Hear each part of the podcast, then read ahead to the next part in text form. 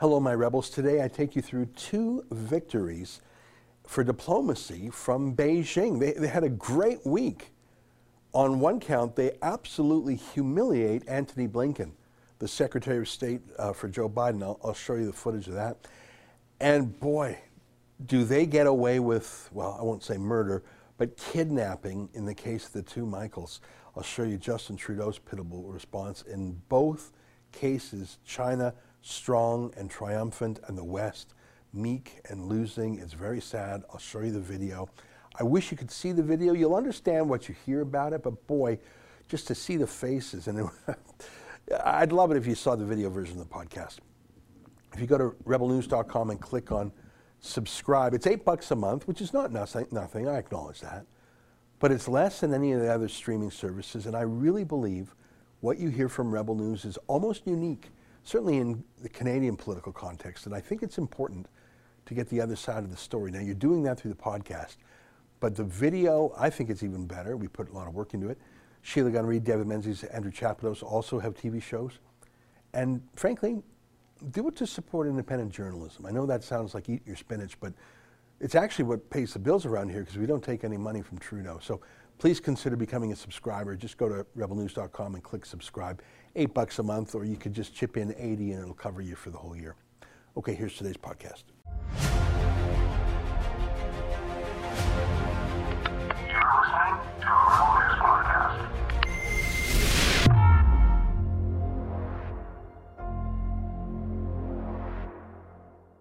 Tonight, China humiliates America on American soil and humiliates Canada everywhere.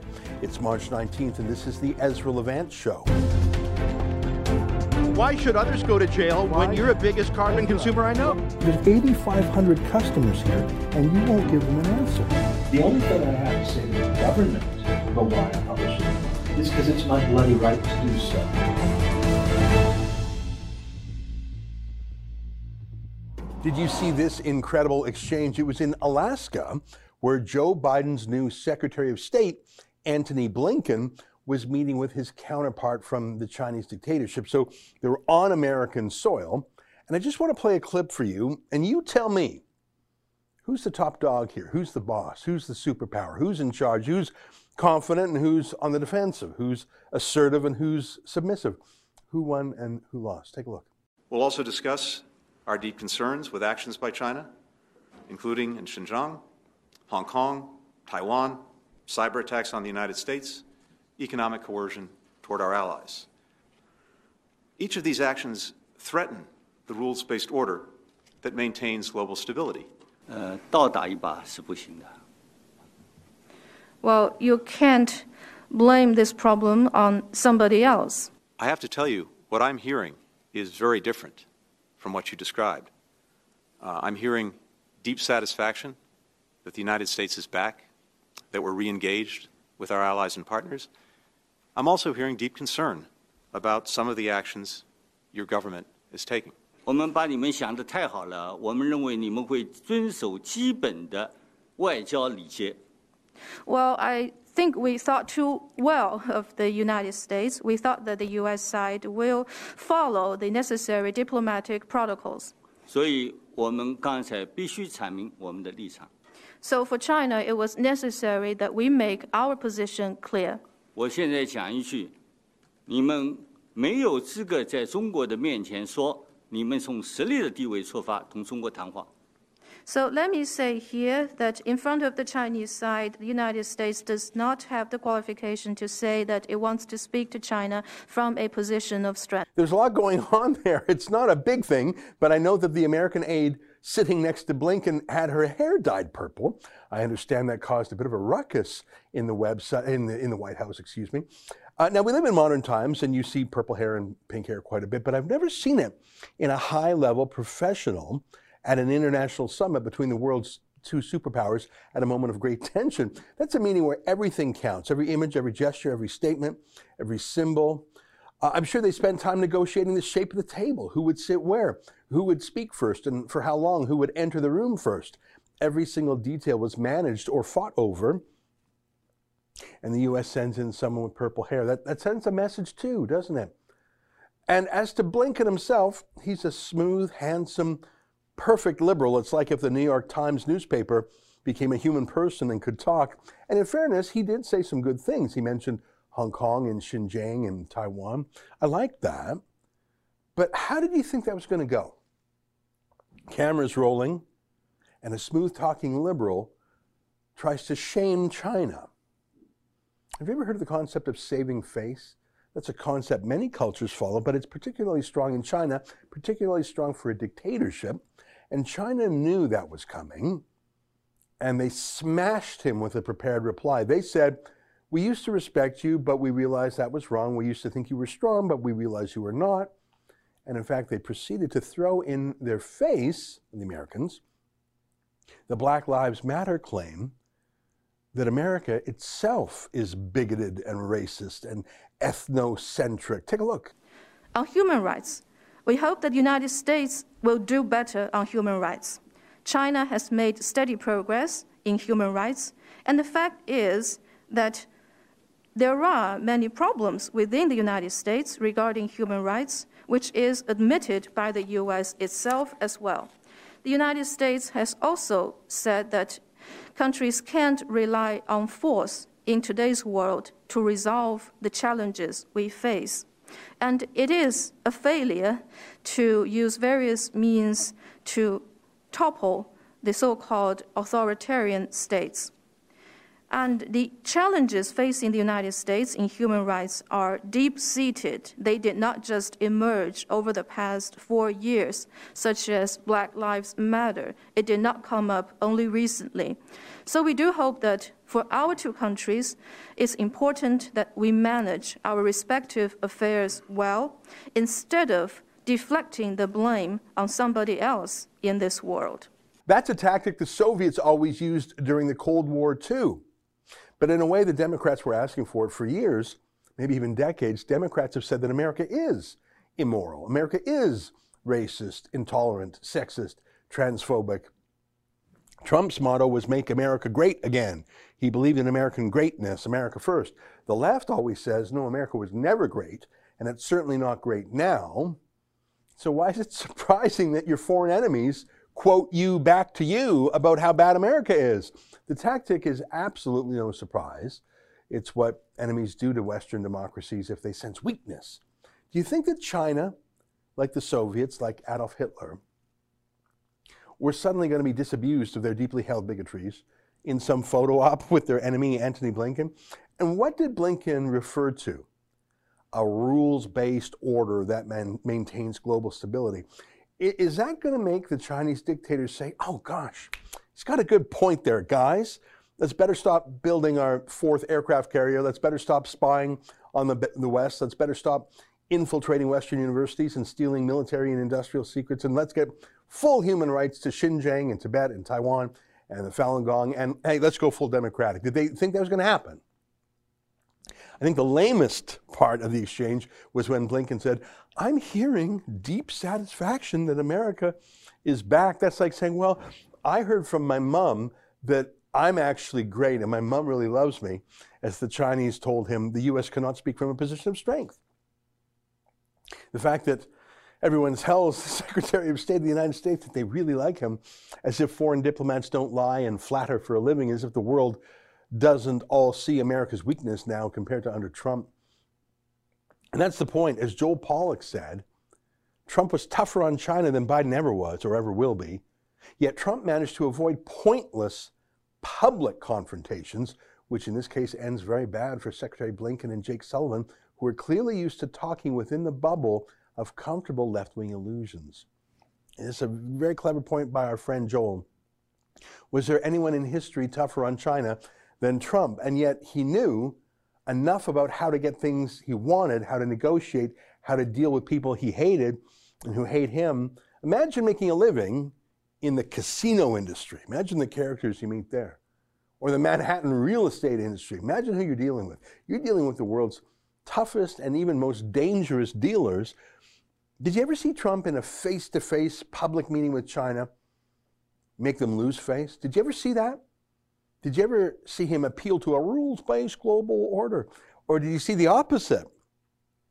Trump lavishing praise on his enemies in public while actually gutting them in private. Trump put hundreds of billions of dollars in tariffs on Chinese goods while flying over to Beijing and looking like he loved them, and they never dared to speak back to him, did they? You ever hear them talk to Trump the way they talk to Biden's guy? Maybe the most Trumpy moment with China, and, and again, I was reminded of this by Joe Pollak. Uh, remember when Trump invited Xi Jinping, the Chinese dictator, over to Mar-a-Lago? That's Trump big marina club golf course in Florida. And they were in Mar-a-Lago eating chocolate cake or whatever for dessert. And literally during that dinner, Trump scheduled a military attack, a bunch of missile strikes on Syria. Now, put aside the wisdom of that strike. Think about the timing and what Trump was doing in China relations, the ice in Trump's veins. That was the point to casually start a little war and sit down for dinner with another enemy, Xi Jinping, who finds out, probably with an aide coming up to him to whisper in his ear during dinner, what Trump was doing while they were having cake. Trump was launching missiles while he was, hey, how's your chocolate cake, Xi Jinping? Imagine the self control needed for that. What did that show? It showed that Trump was cool and calm, that he wasn't afraid to fire off missiles just because and that he'd do so so casually he wouldn't even miss dessert for it. That sent a message to Xi Jinping. That's what China knows and respects strength and confidence and a tough customer and missiles that can hit anywhere in the world. Not a high school debate club champ who's talking about a rules based order and how everyone tells me I'm nice. Yeah, Trump was China's toughest enemy in 50 years. But they never disrespected him. They may have hated him. Biden is completely compromised by China, by the way. Just look at his son, Hunter Biden, basically a Chinese intelligence asset. But they just abuse America and Blinken and Biden because they want the world to see it and know it, and they know they'll get away with it. But the only person lower than that is our guy, Justin Trudeau. We're so stupid, we don't even know when they're disrespecting us like this. Restoring, refreshing, strengthening the Canada China relationship. We're quite proud. The Prime Minister has been given a fond nickname in China. Which is? He is called Tudou, which I believe means potato. And he is, I can't say the Chinese word, it's Xian Tudou, little potato, because his father, Pierre Elliott Tudou, was senior potato. Yeah, that was an insult, you fool. I say this because today, the first of the two Michaels, Michael Spavor, was on trial in China. Now, I say on trial because that's what it's called, but it was no trial. They don't have real trials in China. They don't have real judges. They're show trials. It's like those elections that Saddam Hussein used to have as dictator, where he got 99% of the vote. That's not a real vote, guys. It's just the illusion of a vote for propaganda purposes at home and abroad. The Globe and Mail's Nathan VanderKlippe was there in China, and I'm glad he was. I, I got to tell you, I chide the Globe fairly often uh, and they're on the take for Trudeau's government bailouts. But I cannot deny that the Globe and Mail have Canada's most skeptical coverage of the Chinese Communist Party, and I am grateful for their work on the China file, and I say that as a reader and as a citizen. What, what can I say? They're doing great work. Let me show you some of VanderKlippe's tweets on the subject, because he was there. Now, he wasn't allowed inside the courtroom. No one was, because it's not a real trial, it's a sham. But let me show you what he tweeted today. And I, again, I salute him for this. It takes a little bit of courage to do this, too, by the way. Trial for Michael Spavor started at 10 a.m., over by noon, no verdict. Can you imagine a two hour trial? It's, it's fake. Court statement on today's two hour trial. Michael Spavor and his defense attorney attended the court proceedings. The Dandong Intermediate People's Court will deliver its verdict at a later date in accordance with the law. Yes, sure. The verdict was written in advance, folks, and it'll be given to the judge to publish. That's how it works in China. Here's another tweet. Foreign diplomats arriving at Michael Spavor trial, China has denied entry to everyone. 10 diplomats from eight countries. Well, I'm grateful to those other seven countries. I'd like to know who they are. And then this tweet is both pitiful and enraging. At the Dandong courthouse, Canadian diplomats seeking access. Yeah. It's 10 a.m. Trial for Michael Spavor is meant to begin now. Canadian diplomats and other diplomats and media are still outside. Hmm. And then here's a Canadian diplomat locked outside. Jim Nickel, Canada's charge d'affaires in China at the Spavor trial in Dandong. We are disappointed in the lack of access and the lack of transparency in the process. China has said its domestic law overrides international law, which in fact is not the case. You see, people, um, as Antony Blinken said, there's this rule-based global. That, that's all you got? You're disappointed, eh? That's, that's all you got. An anonymous diplomat, have you ever heard of him? He's not the ambassador. He's just some guy. Eh, I'm sure he's a good guy, but he's anonymous. He's a low ranking guy. He says he's disappointed. Listen, I'm disappointed when it's leftovers for dinner again. I'm disappointed that my sports team lost if I had a sports team. I'm disappointed that the construction on the road outside my house is taking so long. That's what the word disappointed is for. Oh, that's disappointing. Two Canadian citizens kidnapped off the streets of China more than two years ago, held in torturous conditions, denied all civil rights and diplomatic visits in a sham trial, and a junior staffer says, Oh, I'm disappointed. At least Antony Blinken is the Secretary of State, not some junior guy. At least he used words to describe his concerns about Taiwan, Hong Kong, places like that. He's a weak man fronting an even weaker president, but at least he had a shred of morality to what he said. Here's what our cowardly prime minister had to say. Finally, let me say a few words about Michael Spavor and Michael Kovrig. Michael Spavor's hearing took place earlier today. The court has not yet pronounced a verdict. Michael Kovrig's hearing is scheduled for Monday. Let me be very clear. Their arbitrary detention is completely unacceptable, as is the lack of transparency around these court proceedings. Our top priority remains securing their release. We will continue to work tirelessly to bring them home as soon as possible. I want to thank our many, many international partners, friends, and allies for their solidarity and support. Going forward, we will continue to be in close contact with the families during this difficult time. To their loved ones, know that today and every day, Canadians are with you and thinking of both Michaels. Got it. So Trudeau is very upset by this. Um, so upset, but he won't do a thing he won't kick out any Chinese diplomats or withdraw Canadian diplomats from China. He won't stop Canadian foreign aid to China. He won't stop our Olympic delegation going to China. He won't stop the 100,000 sons and daughters of Chinese Communist Party officials going to university in Canada, benefiting from our tax money for our universities and also influencing politics on those campuses. He won't even vote in parliament to condemn their treatment of Uyghur Muslim ethnic minorities in Xinjiang. He won't do actually anything, but he'll say he's very concerned about the lack of transparency. Yeah. Two humiliations dealt out in one day by China. They're the new superpower, my friends. Stay with us for a moment.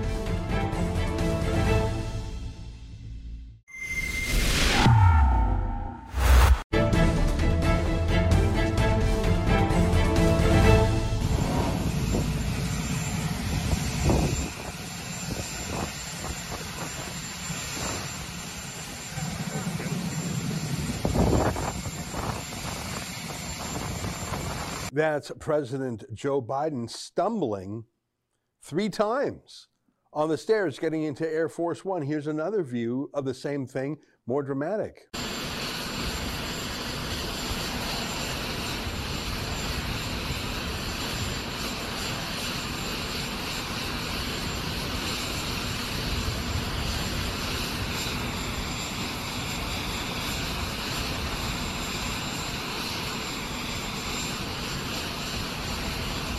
The reason show you those is not to be unfair, though it was certainly fair in the eyes of the media party. Anytime Donald Trump stumbled or made a wrong step, he was actually quite sure footed. I remember in one moment, he stood and shook hands with uh, American military graduates for well over an hour in the hot sun. He was known for giving press conferences well over an hour. The guy had stamina, even though he wasn't in the greatest of shape. But Joe Biden, maybe anyone would have stumbled on those airplane stairs. But coming as Russia, Iran, China, and North Korea all snub the United States, it just projects weakness. As you may know, Vladimir Putin challenged Joe Biden to an online summit, but only if it was live streaming. Why would he do that? Well, to show that Joe Biden doesn't just stumble physically, he stumbles mentally. I do believe that American prestige is receding, and loved or hated, Trump commanded respect. That's gone now. Joining us now via Skype from the United States is our friend Ben Weingarten. He joined us on the American election night, you'll recall. He also writes for the Federalist Newsweek and for our friends at Epoch Times. Ben, great to see you again. I, don't want to be unfair. Anyone can slip on stairs. You and I do. People of all ages do. But it just fits with the theme of a stumbling, doddering old man who's not strong. Yeah, I think it, it, it's sort of a metaphor for what we've seen. And I think you correctly identified, which is that all of America's worst adversaries are essentially taking us on, at least rhetorically, with what would be reckless abandon in the face of another administration, but which in the case of this one seems to invite it. As you noted, the Iranian regime sees the Biden administration to, offering to come to the table without preconditions to work on a, a respun Iran deal with these Chinese counterparts at this debacle in Anchorage, Alaska, attacking America for purported human rights violations and invoking Black Lives Matter and a history of human rights violations on the American side. When it comes to Russia, as you noted, with Vladimir Putin firing back, demanding a debate, calling the president essentially a killer as well, and North Korea, of course, threatening potentially something far more nefarious and worse, and, and maybe even in the face of a in the form of a nuclear attack or some other kind of military strike. Put all of this together, and it demonstrates by these responses a lack of respect or fear for the Biden administration. And incidentally, just in terms of the the sort of mental acuity questions and then also physical questions, look, why is it that Vice President Kamala Harris is the one taking calls from the top leaders in other countries, principals in other countries, presidents, prime ministers, and the like? That that's something that's very uncharacteristic of any administration that I can think of, and it speaks to the fact that there are legitimate questions about the fitness of the president generally, but then also even if he is fit to be commander in chief, uh, whether or not his policies are befitting of a commander in chief. Yeah. You know what? There was a video, we played a clip of it the other day. I'll just show it again. Uh, Biden was in an interview uh, with a mainstream media outlet. It's not even important which one. He was asked a question and he gave a sort of answer. And he was the only one in the shot. But his answer wasn't great. And then, surprise, the angle was widened and Joe Biden's wife was there and she patched up Biden's answer. Uh, you wouldn't have known she was in the room. She was like a, a, nanny for him, and she weighed in on policy matters. It wasn't a personal interview. What are the two of you like at home? What's your family? Then you don't understand the first lady being in the interview, but it was like she was his minder. Here's a quick recap of that. Mr. President, in five weeks you've been in office, you have been taking many actions to revert uh, Trump administration's anti-immigration policy. But today, the Washington Post reports that your administration has plans to open tents at Del Rio, a, a, town close to the border. Can you confirm that? Right now, there's thousands of unaccompanied children coming across the border. In Texas, they opened up one, one that was a former, uh, one used in the in the administration, the last administration. Our hope and expectation is that won't stay open very long. That we'll be able to provide for every kid who comes across the border safely to be housed in a facility that's licensed. And this administration is doing it in a humane way. And that's really important. I mean, we want to make sure that these children are safe, that they get mental health services, they get physical health services, they get education. I just think that um, it, substantive weakness is being matched with personal weakness. And I think that's the worst of all worlds for America. E- enemies are thrilled, friends are demoralized, the world gets worse. I don't know, that's how it feels from up here. Yeah, I, I think you're absolutely right. And on one level, it's incredibly disconcerting that the commander in chief apparently seems to show these signs of needing assistance, won't take a press conference, won't take any questions from the press. Uh, and then you add the policies to it, and it's just cataclysmic. On the other hand, I have long felt that the president was essentially a figurehead. He was a he was a figurehead candidate and not really the one running the show. That and that perception seems to be meeting reality right now. And maybe the even more disconcerting thing is, you know, what if the reality is that this administration is really being run by the underlings in the administrative state, the deep state, if you want to call it that, and beyond. I mean, remember, Susan Rice is the one in charge of the domestic policy portfolio.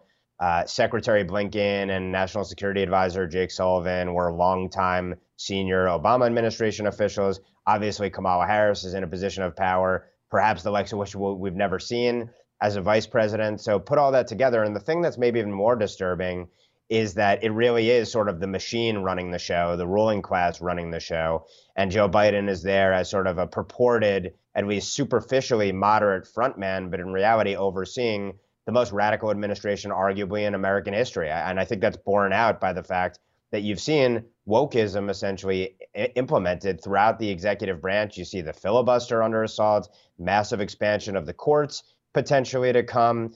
Uh, obviously, an open borders policy, and the president's response is to tell migrants, illegal aliens, please don't come over the border. You shouldn't be coming, and on and on. Obviously, the, the environmentalist policies, and then, of course, instituting a policy of equity over equality, which really speaks to a sort of critical race theory, identitarian, cultural Marxism infused sort of policy, and all of which, again, is a disaster for the country. Yeah, you know, uh, having a doddering, smiling grandpa character as president, I see the strength of it from a PR point of view. Um, he doesn't say much. He doesn't get particularly combative with journalists. He hasn't talked to journalists in nearly two months. Um, journalists perhaps say, you know, hold back their toughest punches. Donald Trump was so combative, it sort of dared journalists to take him on. What are you going to ask Joe Biden? And, and he'll just sort of grin and say, come on, man, enough malarkey. So there's that goofy, harmless grandpa guy who's not actually the decider, but he's a decoy. He's, uh, you know, in, in magic, uh, it's, it's all about misdirection. It's not real magic. Just have everyone look over there at the figurehead president while we're over here quietly doing the real work. That's scarier, I think, because people are lulled um, by the decoy. I think he's a decoy. And I don't even think he's a Manchurian president. I don't think he himself has some compromised mission. You know, I think his son, Hunter Biden, wants to cash in, sure. But I think Joe Biden just isn't there. It really feels like that old goofy comedy movie, Weekend at Bernie's, where they prop up a guy just for its own reasons. I don't know. How's it going to end? Like, will it? I suppose it might end if he injures himself truly. If he has a, God forbid, a stroke or falls. Like you can imagine if he fell and stumbled all the way down that staircase, that could have hurt a guy. That would hurt someone half his age. I think that there's a real chance that there will be a critical health issue, maybe even within a year it, it's disturbing to even entertain this scenario, these kind of scenarios, and that we're even talking about them. And it's funny you mentioned you mentioned weekend at Bernie's, and I described his campaign as sort of a weekend at Biden's campaign. And really, you know, look, he ran his campaign essentially from a basement, never really interacting with people in any sort of natural, organic setting. And he was basically this septuagenarian, hermetically sealed candidate. He's a septuagenarian hermetically sealed president clearly seems brittle and and that's on both the physical side as well as his again sort of mental quickness and acuity. And so you know, to your question i mean look i've long held the theory that in a perfect world from the democrats perspective joe biden would stay in office for two years and one day and then kamala harris would succeed him. Why do i say two years and one day? Well per the constitution technically Kamala Harris could serve out those final just under two years and then actually be reelected twice. You could serve as president for a maximum of 10 years. It's sort of a quirk of the of the language. So consequently, I think that would be in the Democrats' perfect world how the tra- the trade-off would happen. I assume likely they wouldn't want to make it literally two years in one day because it would just be so obvious and contrived. But I do think ultimately, from the Democrats' perspective, that's the best case scenario. Yeah, and they can get through the midterm elections with Joe Biden as president and then just have the switcheroo. I think that that is unfortunately a likely outcome. Uh, let me ask you um, how are things looking in the Congress? I mean, both the Senate and the House are in the hands of the Democrats. It's been not quite two months yet, uh, so they're still very early. Um, do you think that the more radical elements of the Democratic far left agenda will be manifested before the midterm elections of 2022? That I think will see some, uh, perhaps the House, perhaps the Senate go back to Republican hands, some sort of check and balance. Because right now you got the presidency in both houses of Congress. You could do a lot of crazy things. You mentioned packing the courts. Do you think that there's enough uh, conservative Democrats? Do you think there's enough natural uh, inertia there to slow down the craziest ideas? Well, I, am very concerned about this. Interestingly, Politico this week ran a, a, story about how Ron Klain, the president's chief of staff, held a meeting with the top leadership of the Congressional Progressive Caucus, uh, including Ilhan Omar, who we've talked about at length in the subject of my book, and others. And Politico said this really demonstrates just how far the Congressional Progressive Caucus has risen in terms of its power and ability to potentially shape an agenda. So, leaving aside for a moment what happens on the legislative side, I do believe that the executive branch will do everything it possibly can to put forth the entire radical agenda that the president's already done so in a number of areas in terms of you know, purportedly expanding voting access, which is not really what the executive or relevant executive order is about, or of course going back to the Paris Climate Accord, um, myriad other policies. Similarly, we just talked before about equity versus equality, and that sort of infused the whole litany of policies that the president oversees, Keystone Pipeline, obviously, as well. So, but beyond that, on the legislative side, to your point, the president himself has indicated a willingness to rethink the filibuster. Who, who could have seen this coming? Hmm. Uh, and I suspect many in the, in the Senate as well, including those moderates, you know, all the pressure in the world, and to a degree also a lot of leverage, sits on Joe Manchin and Kyrsten Sinema and others. And in the past, they've said that they would resist. But who knows? I mean, you can foresee a scenario where some event happens and it's used to say, well, look, the Republicans are just so intransigent, such a threat to democracy, so extremist that in this scenario, we have to blow up the filibuster for the good of our democracy. You could very easily see that kind of narrative being crafted based upon a specific situation that crops up. And obviously, you know, if you look at where the whole ball game lies, and there are any number of issues where this could be, court packing is one, DC and Puerto Rico statehood is another, and an amnesty of sorts uh, if, if not de jure, uh, is another area in which you could potentially see the, the makings of a permanent Democrat majority, potentially of voters. Beyond that, HR one, the first bill out of the House, is poses an existential threat to the Republic, I would say, because it would essentially enshrine all of the election integrity, shattering, undermining, eroding policies that were implemented under you know, the p- pandemic emergency standards, so extraordinary measures, and it will make all of them federal law, federalizing our elections in the first place, which is arguably unconstitutional. But then, second of all, creating a scenario where all of the most corrupt and dubious policies that we saw take place in 2020 would would happen writ large across the country. And that I believe is the point of HR one. Again, is to ensure that if it's ever close, Democrats will always be able to, as we talked about on election night, win given the margin of fraud, given their ability to organize when ballot harvesting is allowed. They're very good at machine politics.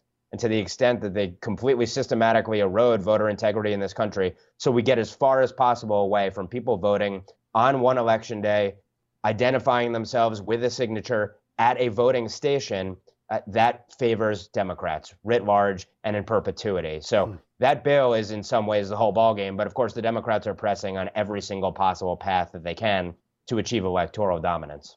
Yeah, well, no wonder China is feeling so confident these days. Um, I mean, just the wins for China are racking up everywhere. And even on the domestic side, the weaker the United States is, the stronger China is by comparison. Ben, it's great to see you again. I want to give a shout out to your YouTube series called Bad News, co hosted with Emily Jashinsky. Uh, from time to time, we embed those videos on our website. We'll continue to do so. Great to see you again. Thanks for being here. Thanks for having me. I really appreciate it. On, our pleasure. There you have it, Ben Weingarten. His own YouTube show is called Bad News, and I think it's well named. That's the era we're in these days, my friends. Stay with us.